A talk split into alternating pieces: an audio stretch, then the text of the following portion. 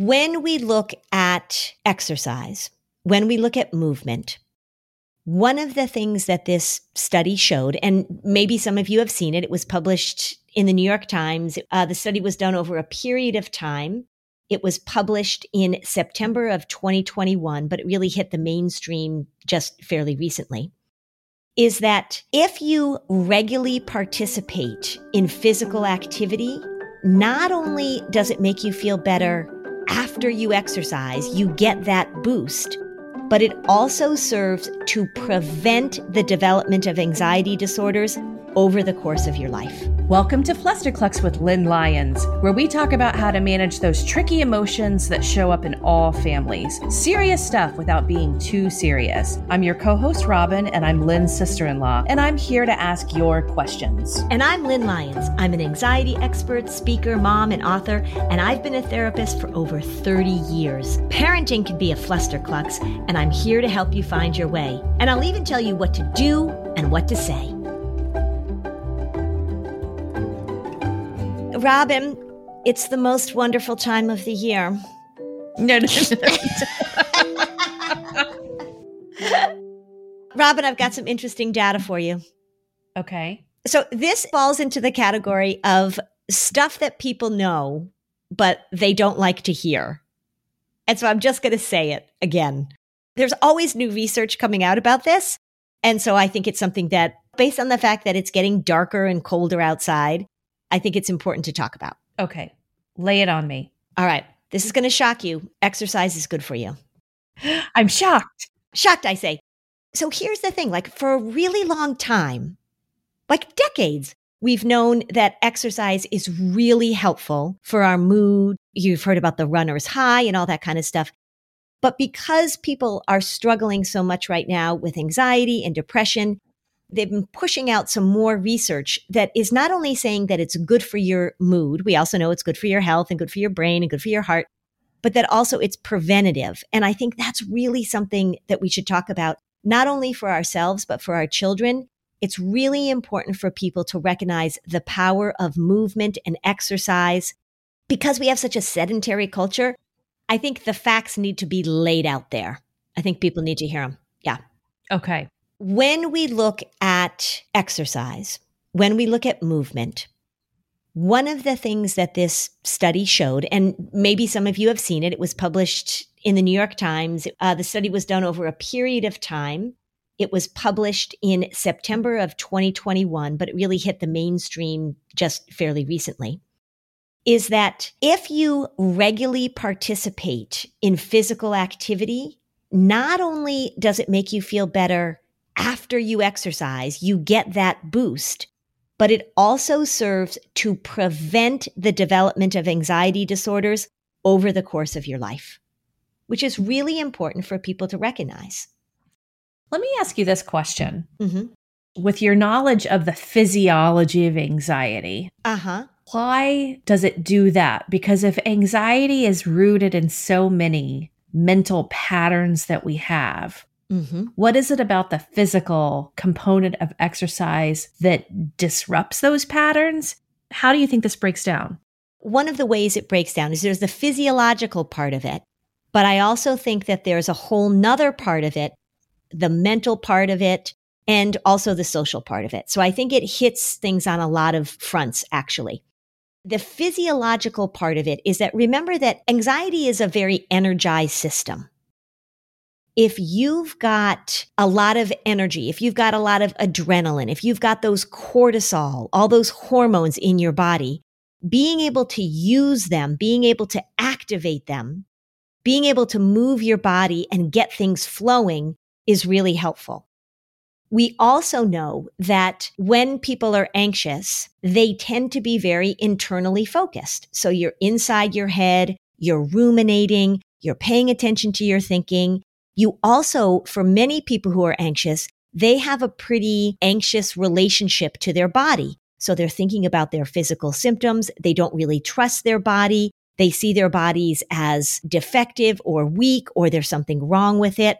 And when you're exercising, your body is working in a way that makes you feel good because your heart is pounding and your lungs are working and your blood is flowing and we're getting that increased oxygen to your brain. It helps your digestion, but also it makes you experience your body in a different way.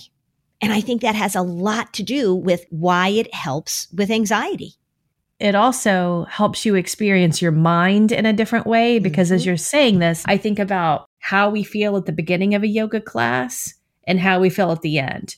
Those first few minutes, unless you're someone who has really become a seasoned practitioner of meditation, we all have monkey mind at the beginning of something where we're supposed to not. But by the end of the class, usually we have left that place and we are more present and aligned with breath, for mm-hmm. example. Mm-hmm. But I'm sure runners, they could be ruminating about something or wondering about something. But by the end of the run, they're in a very different thought process. That's right. And one of the interesting things about this study, they looked at people who had participated in this cross country ski event, which was a yearly event. And it was a really large sample because they looked at it over a period of years and years and years. And so people who were participating in this event who were exercising on a regular basis. You didn't just show up once a year to participate in this event. So we knew that it was a lifestyle of these people. One of the things they found is that you were significantly less likely to develop anxiety over the course of your life if you were participating in it on a regular basis, except for one group of people.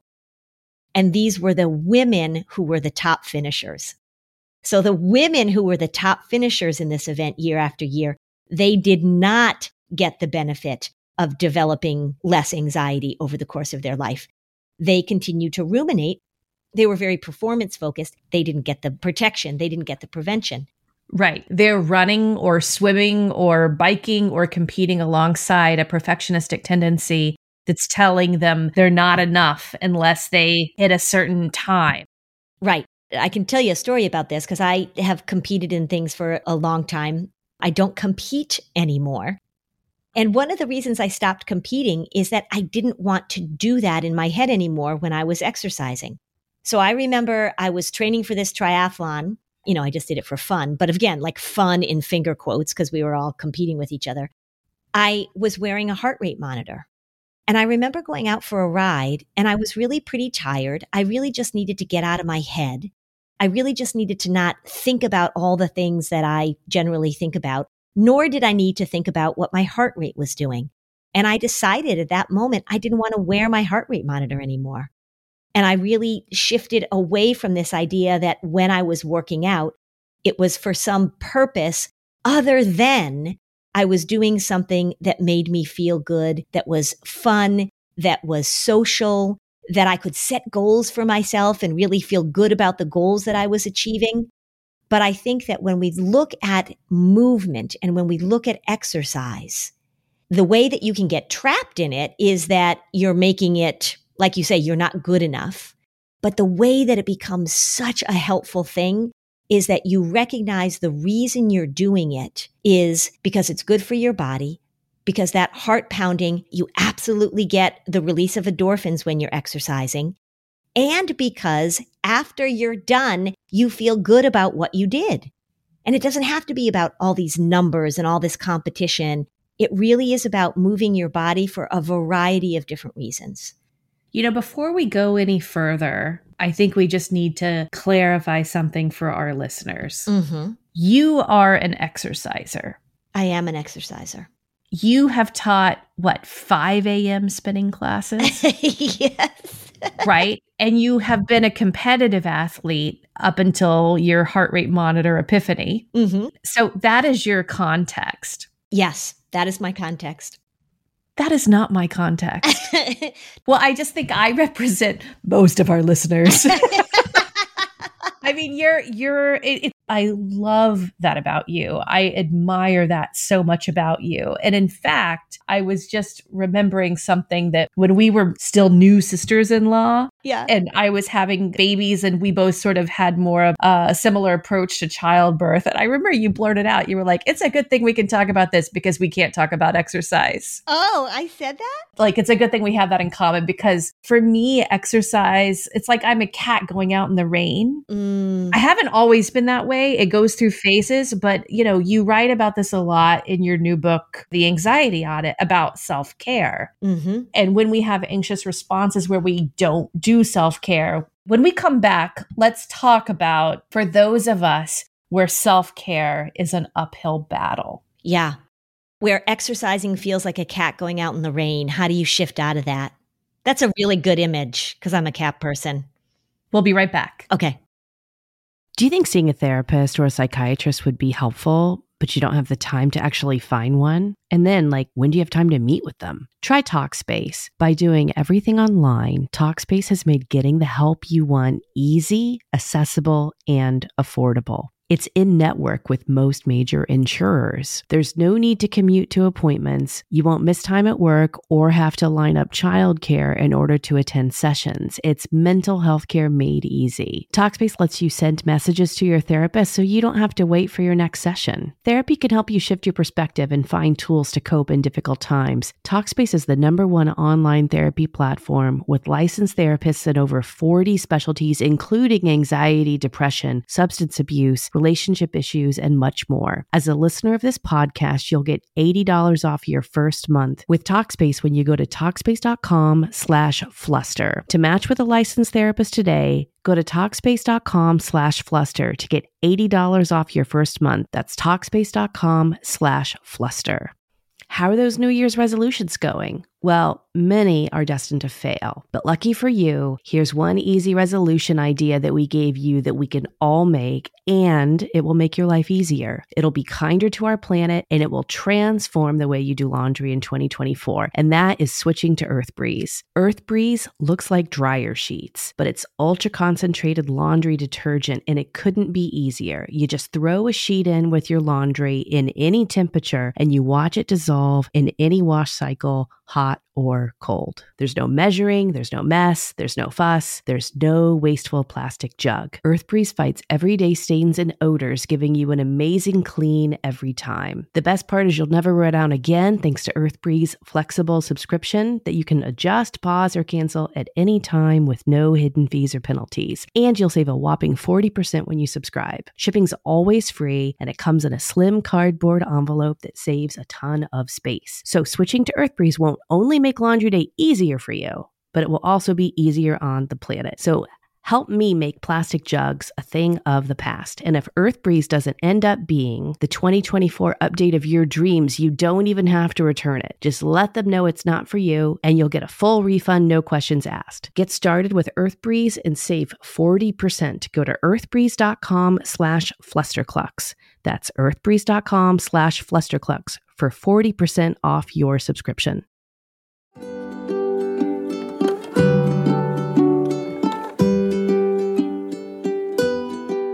Okay, we're back. So, Lynn, you can talk a little bit about the self care pattern of anxiety, and then you use this great phrase, regret management. Mm-hmm. I just want to speak up for so many of us where maintaining our physical fitness and exercising with regularity is a challenge. The shame for those of us who don't feel like we're at our physical best, mm-hmm. what it mm-hmm. means like to live with all of that shame all the time, that we're not doing this stuff easily it's a cobweb for a lot of us. And I think it's awesome that it isn't for you. I mean, I, I think I'm more common, you know, in that regard. Yeah. Yeah. Okay. Let me address kind of the way that you can get out of the cobwebs a little bit and to talk about this that really is, is what I want this to be about, which is how can you make sure that you're moving your body in a way that really is about self care and prevention? Because I think what you speak to is very common which is that it's really easy to talk ourselves out of doing this.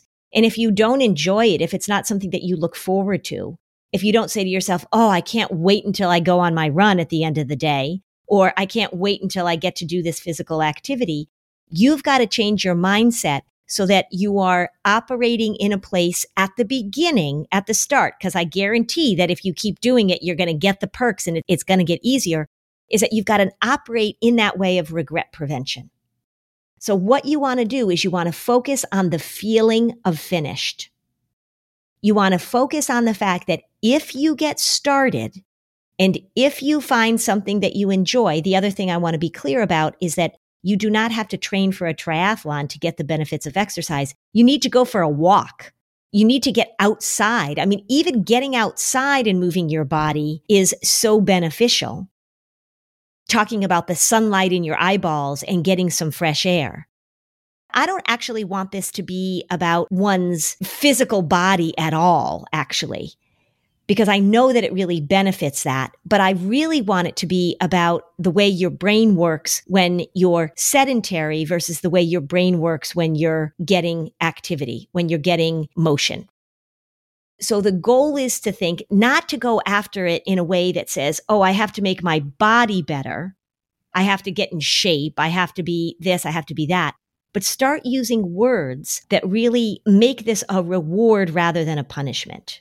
I hear what your intention is. I'm just trying to speak for the listeners who hear this, who they may intellectually hear what you're saying, but they have layers of regret layers of complicated feelings they need to work through or skip over or ignore, you know, in order to get to this place, which can be done. I speak from experience. It absolutely can be done. Yeah. If you were to say, if I were interviewing you about this and you were to say, you know what, I used to be the cat going out in the rain. The idea of going out and exercising or working out, ugh, that was just like, I might as well be going and getting a cavity filled. What do you think changed? Because I know you think about it differently. I do. If somebody were to say to you now, Robin, how do you feel about exercise? What would you say? Well, you know what I want to say before I say that? Yeah. Because I think what I'm about to say, my husband said this to me once as a mom with young kids. Mm-hmm. He said, and it wasn't in a mean way, it was just an observation. I think this is very relatable. I think it feels like you have to have every star align for you to go and work out. Mm-hmm. Everything had to be perfect for me to finally say, like, I could go work out because the kids had to be in a certain position uh, or, or in a certain situation. The weather had to be a certain thing because it was so easy to come up with a reason why being home with little kids, particularly, it was a lot. Mm-hmm. But I finally recognized that I need connection when I move my body.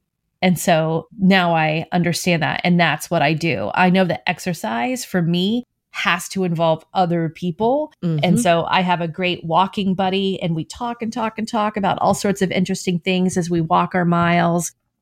I work out with someone as well when I lift weights. So we're chatting away too. I just learned if I'm by myself, I'm going to do something else. That's a good point about in terms of you're using exercise as a way to socially connect and also as a way to get out of your head. Yes. Because if you're by yourself, and you're just going to ruminate, you're just going to think about things. If you went for a long walk by yourself, I know you, you would be thinking about what project you're working on or what you have to get done. You would have a working walk. And actually, you can really make fun of me now. During the pandemic, in the beginning, we were all walking all the time. But then, like after that winter, right? And it was like, I got to get back out there again. I even proposed for other colleagues in my field Would you like to have a working walk? We'll talk on the phone about our work while we go walking well, there are people who walk on treadmills while they're doing their work, right? So they're like, okay, so I can combine walking on this treadmill with working. Now, that's better than nothing. But I think that a big important part of this for me and for a lot of people is that you're not trying to fit this exercise into the things that other people demand of you. You're actually saying, I'm going to take care of myself in this way. And so you do it in a way that's pleasurable. Like you, like looking forward to going and talking with your friend and being able to have that social connection versus saying, I'm going to fit in this exercise in, but I have also have all these obligations that I have to get done. So really saying like it is about self care. Self care is something that you do for you that in the long term not only makes you feel better as a human being, it makes you a better parent, it makes you a better friend, that's why when I talk about self medication, self medication doesn't fit that criteria. Self medication you do to get rid of something, to not feel something. To get away from something. And generally you feel regret after you engage in self medication. You don't feel regret after you engage in self care. A lot of people will try and fit their exercise in and there are all this criteria that they have to fit. Like the kids have to be fed. There has to be a certain amount of time. I have to be wearing certain clothes to do it. In other households, it might not be about exercise. Yeah. that's true. All the stars have to align for something else to happen. Yeah, that's right. If you can be more flexible about it, because remember, when we're talking about these patterns, we're talking about rigidity, right? We're talking about rigidity. Right. As a mom, if you're like, I have to have all these things happen in order for me to do that, that is approaching it from a place of rigidity. Yeah. And the other thing too is that if you were somebody who used to work out in a way before you had kids, right? So maybe you were an athlete in high school and college, or maybe you were training for something and then you have kids. Remember that anxiety also wants you to be all or nothing about it. So you think, well, I can't run the way I used to run, or I won't have time to do the workout I used to do. And then you do nothing. It really is okay. And one of the things that I have found as I've gotten older, and certainly when I'm on the road and I'm traveling, the only goal for me is to just make sure that my head is where it needs to be. And I can do that in a short period of time. You have to just think about it as a, as something that you do consistently, something that you do for you, something that you also do for your family because self care is family care too. You're a better human being when you're taking care of yourself. But think about how you're going to move your body in a way that just gives you whatever lift or boost you need. I guarantee you, you will feel better if you move your body versus if you choose not to. You just will. The anxious patterns that interfere with our self care. The other thing for people who are focusing on what they're doing for eating, if they break a diet or a meal plan or an intention, then they're like, ah, screw it. I messed it all up. So I'll start again tomorrow there are these patterns of rigidity that are sabotaging your self care, probably in a lot of different categories potentially. It's like you said at the beginning, like everybody knows you're supposed to exercise. So then the question becomes, what gets in the way of that? To your point, if we say, well, what gets in the way of that is I have kids or my job is too busy or whatever, let's look at what gets in the way of it in terms of your anxious pattern. Are you all or nothing in your thinking, right? Are you too global? Are you too rigid about the way you're going to do it? Are you too catastrophic? So you think, oh my gosh, if I'm away from my kids and they need me, then I'm a terrible mother. So I have to be available all the time. So we could take every one of the patterns that I talk about and apply them to all sorts of self care, exercise, eating right, or sleep even, or our social connection. When we turn to our anxious patterns and say, what do you think, anxiety? Could I fit this in? Or is this something I should do? Anxiety will come up with all sorts of reasons about why you shouldn't do it. And that's what you have to pay attention to. I will admit I'm not passionate about it the way you are with such consistency. But the more you do it, the more you like it. And then there have been periods of my life when I did it a lot. And then when I didn't do it, I actually craved it and wanted to do it. Yes.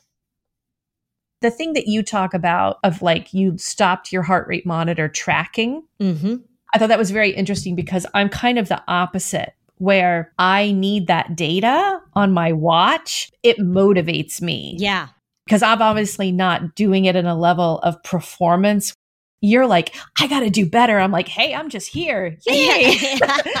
I'm pretty easy on myself with the data. And so yeah. I think that's another interesting question is if you have the kind of watches that track or heart rate monitors, et cetera, for me, my data tells me, hey, at a girl, good job, you did it. It helps me say, like, look, I did this, I'm doing it. Whereas you were saying, like, do it harder, do it stronger. Right. so that's a good question, too, of like, is tracking it a healthy thing for you? Well, and I think that's the question to ask. Does it add to your self criticism or does it add to your self support? In anything that you track, right? If you look at that information and the response you have immediately is like, oh, that's not good enough. Or if you look at that information and you say, this is so helpful because it's keeping me going. It's so inspiring. I like trying to keep this streak going that I walked a mile every day or something like that. Pay attention to the way you respond to that data. If it's helpful, keep it up. If it's a way for you to feel less than, if it's a way for you to criticize yourself, if you get into that whole social comparison stuff with it, then let it go. You've got to pay attention to what that data does. And having spent a lot of time with people who are completely caught up in the data, I tend to see it as not so helpful. I tend to see it as a way to feel like I'm not doing enough or a way to feel as if I'm not living up to my expectations of my younger self. I've just gotten rid of it. I'll tell you that on my phone, when I'm out walking or whatever, it is fun to kind of see how far I walked. I never look at it and say, like, oh, let me compare last week to this week. It's just kind of interesting. Oh, how long did that walk take? I guess there's sort of two camps really here that if you're new to exercise or if you're a cat going out in the rain and you can find something that's motivating for you, that it's fun to track, that it's interesting, that it's different, then go for it. If you are somebody who tends to be self critical about it, if it's caught up in old competitive stuff, then let it go. Let it go. I think a lot of people actually listen to podcasts when they go for walks by themselves yes. too. I do do that. If my friend isn't available, we get feedback that people say they put us in their pocket and they go on the walk. Yeah. So, for all you listeners right now who are out on your walk, hello, we see hello, you. Hello, walkers. I listen to a ton of podcasts when I'm out walking. I use exercise as a way to get out of my head. My sister recommended a podcast that I listened to, and I tried to listen to it this weekend when I was walking, but it was too much about my profession. So I said to her, Oh, that's really interesting, but I'm not going to listen to it right now. And then I switched over to mm-hmm. listen to when Stefani was talking about her dyslexia. I use it as a way to disconnect from the stuff that my brain is is sort of immersed in for sure. Well, let's take a break and when we come back, let's talk about as parents exercise patterns that we want to model for our younger kids, but also how exercise can remain healthy through the ages. This message is sponsored by Greenlight. So when you're a parent, you're going to have your fair share of big talks with your kids, right? About all sorts of big topics. One of those big talks should involve money. And Greenlight can help with that. Greenlight is a debit card and a money app that's made for families. It allows you to do instant money transfers. You can get real time notifications of spending. You can manage chores. You can automate allowance.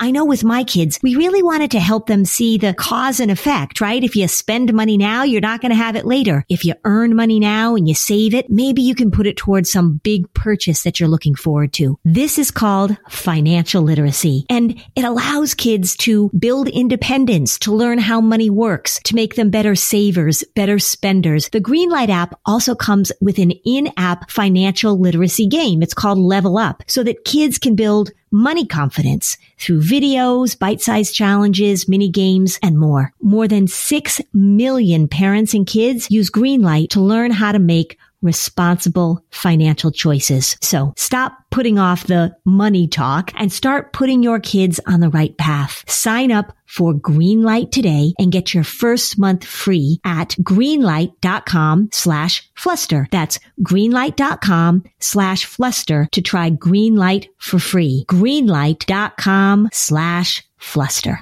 I am really working on improving my diet by making sure that I get the best quality products, organic foods, and I really want to make sure that I'm not using harsh chemicals in my home. Thrive Market is my go-to for all of my grocery and household essentials. The convenience of getting everything online and then quickly shipped to my doorstep.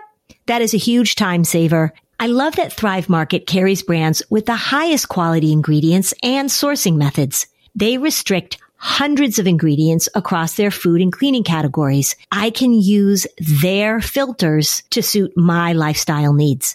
So maybe you're looking for organic snacks for your kids, or maybe you're gluten free. As a Thrive Market member, I save money on every single grocery order. You will too.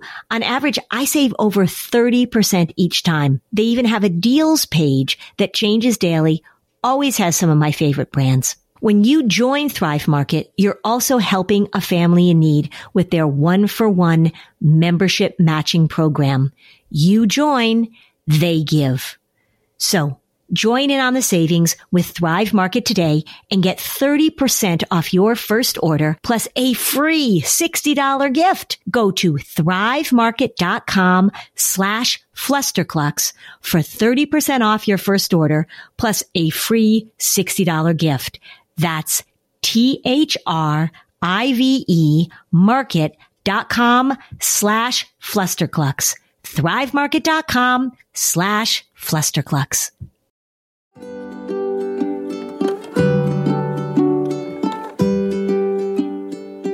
We're back. Okay, so Lynn, I remember when I was a new mom and there were all of these stroller fitness variations, like stroller fitness classes and things. like there are certain moms where doing that sort of stuff was just easy and fun. Mm-hmm. And then there were other moms where that was being a cat going out in the rain. Mm-hmm. So it's like, hey, for all of those fellow cats, how's that working for us? Yeah, yeah. we still have to model exercise in a healthy way. And I know that kids are really watching more of what we do and not what we say. Mm-hmm. So, what are some tips there? You know, I talk a lot about the values that you want to promote in your family when we're talking about good mental health. Like I always talk about how do we promote the value of flexibility in a family? How do you model that? I like to call it with families, I like to talk about activity. I just like to talk about moving. One of the things that I would say to parents is that you should really pay attention if your child is spending the majority of his or her time indoors sedentary, then you've got to say, okay, so what are we going to do in order to get outside? What are we going to do in order to get this family moving? That may mean that you have to start going for walks with your kids. When they're little, if you are taking them places, if you are letting them run around, remember unstructured play is really great. One of my dreams would be that families would really promote the idea that as part of our normal routine, we brush our teeth, we read together, and we also make sure that we get outside and move in some way. The earlier you start that, the better for sure you know, and it's hard right now with screens and they want to be in their rooms and on their phones if you've got older kids that are really not moving at all, I would have a conversation with them. And I would say, look, you've been talking to me about how your mood is kind of crappy, or you've been talking to me about how you've been struggling with friendships, or I hear you stressing out about your homework. And I, as a parent, really want to let you know that there are a few things that are really important for your body and your brain and your mood. Moving your body is one of them. So let's figure out how we can move your body and I'll help you. Let's go for a walk together or let's find something that you are willing to do. Cause when we say, let's find an exercise you enjoy, some kids will be like, I don't enjoy any of it. But really put it in the context that you are being a loving, caring parent by making sure that they are practicing what I like to refer to as good mood management. Now, there are some kids that are going to absolutely say, no way, there's nothing you can get me to do to move. I could talk to you about how you force a 15 year old to exercise is not going to work. So really, you've got to model it. And the earlier, the better. You've got to value it. If you are a parent of kids, like say you've got elementary school age kids and you are going out for a walk, when you come back, talk out loud about how good that felt for you. I was just about to say that because even if you're a parent who doesn't necessarily exercise every day, when you do exercise, verbalize how great you feel for your kids. Yeah. And come back in and say, you know, say to your partner, Oh, I just went for a walk with my friend and oh my gosh, we had such a great conversation. It was so good to be outside. I just feel so much better. Let kids hear that from you. Because remember, they're watching you and they're, they're forming their conclusions based on the conclusions that you're coming to and what you're verbalizing. They're not going to know that if you don't say it out loud. What they might notice is that when you exercise, you're in a much better mood. Some kids will say like, "Oh God, I can tell that mom hasn't been out on a walk recently," or "I can tell that mom hasn't gone to her exercise class," or whatever. So kids do notice that. But with little kids in particular, all kids really, talk to them about how it feels good to you, what the benefits are so that they can understand it. It's the same thing if you got a really good night's sleep. If you said to them, Oh, I'm so glad that I just turned off the TV and went to bed last night early. I feel so much better when I get a good night's sleep.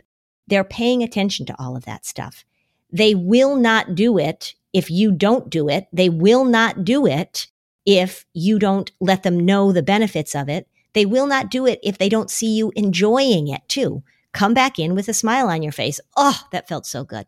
Can we talk about what if you have kids who are competitive athletes and you want to make sure that they are managing their sport in a healthy way? Mm-hmm. We talked about some spring break story in some other episode, and you were referencing a friend of yours who had to go for runs. Like you can be rigid about your exercise too. You can get a little unhealthy about your exercise like in anything, you can become obsessive about this and it can become an addiction because the body responds to it. And then you get caught up in, I have to do more and more and more. The story you were telling was about the person on the spring break and she had to get her run in. And so she wanted to run to the airport when we were on spring break. so certainly there's a dark side to this too, just like in anything. What you want to help your kids recognize, and this is you know, is that perfectionistic thing with homework or with exercise. How do you recognize when you've done enough? And one of the things we want to pay attention to is that there is a culture of more, more, more, that we're going to practice more, we're going to do more. There's a lot of emphasis on outcome. You know, you have to compete at this level. It is really helpful if you can introduce your kids to the idea that we exercise because it's fun and because it's a way of connecting competition can be fun. I love to compete. I still am competitive. I've talked about that. I have a competitive side to me. But how do we know when enough is enough? I will tell you that my history of being in competitive athletics and being around people who are really neurotic about it, that I know that well. I know how easy you can get hooked into that. I actually was listening to Martina Navratilova because I was a tennis player. And Martina Navratilova was saying in some interview after she had retired she said that one of the things that she discovered was that rest is as important as her activity level. That if she was going to compete at a certain activity level or if her body was going to be able to function, that she really needed to focus on rest. I remember that very vividly because that was the first person I had ever heard talk about that. It's more common now for us to talk to young athletes about recovery, rest and recovery but it's really helpful for you to use that language with your young kids. How do you know when your body's had enough? How do you know rest is an important part, an integral part to what you're doing and recovery? As soon as they can hear that, it's really important. And if your kid is in an activity where there's a coach or there's an environment in which it's all about push, push, push, push, push, pull them out, get them away from that. It's not healthy and it won't get better over time for sure. If you're noticing that, it won't get better. I can just imagine there are some listeners whose kids are competent athletes and they are in competition and they are striving for some sort of best or some sort of. So, speak to that a little bit more because I can imagine some families resist what you just said.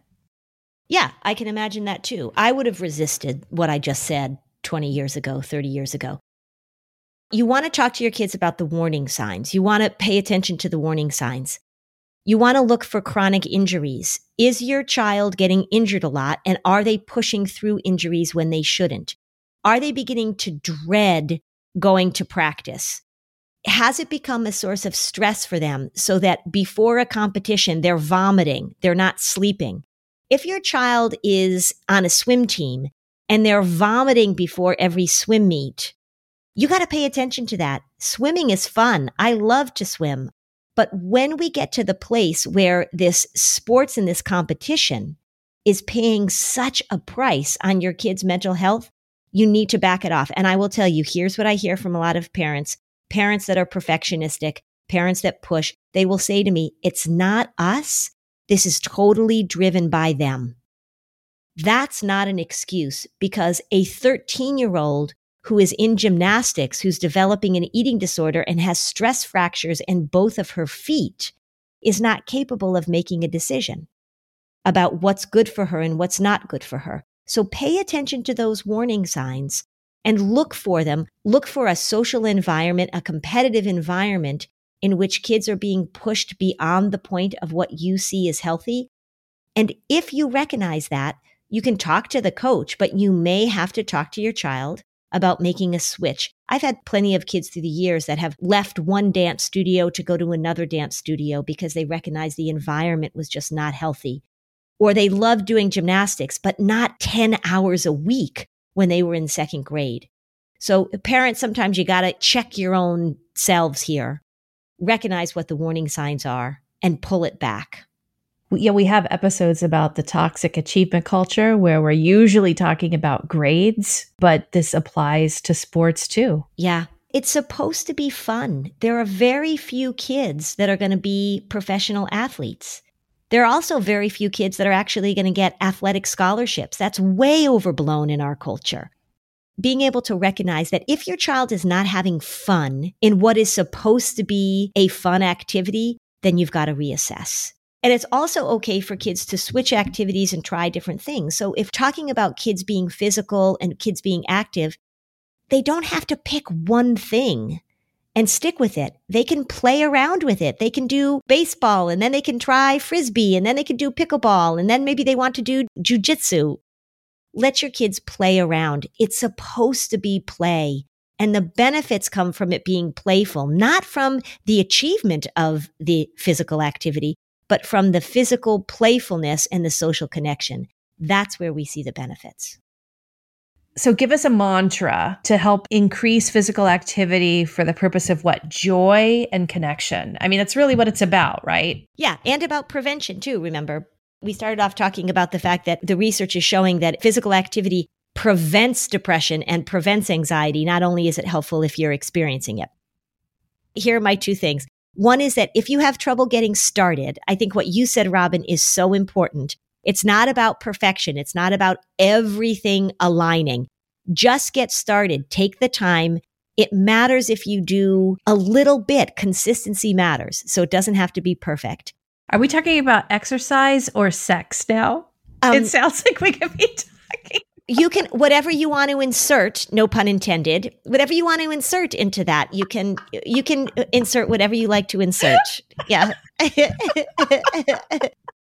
My mother-in-law gave me a banana slicer and you and the directions the directions on the banana slicer were there were three words insert squeeze enjoy Okay. I just like to bring that up whenever possible. Okay. So the one thing is, it doesn't have to be perfect. Like, take it when you can get it. Okay. So do with that what you will. Then the other thing is focus on the feeling of finished, which again could be applicable to many circumstances, right? Yeah. So take it when you can get it and focus on the feeling of being finished. And I think that will make your life better. If this episode was helpful to you, you can join our Facebook community, and we'd love it if you left a five star review on Apple Podcasts. Thanks for joining us on this episode of Flusterclux. Bye, Robin. Bye, Lynn.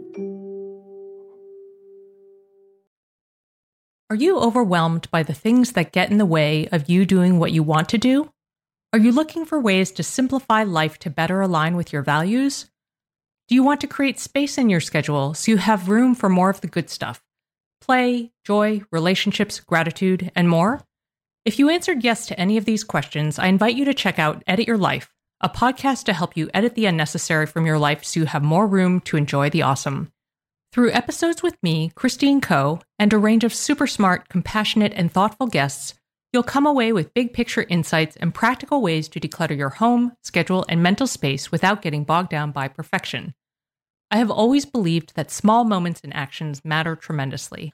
My goal is to help you find agency and space in your life through doable baby steps that will leave you feeling accomplished instead of overwhelmed. Check out Edit Your Life wherever you enjoy your podcasts.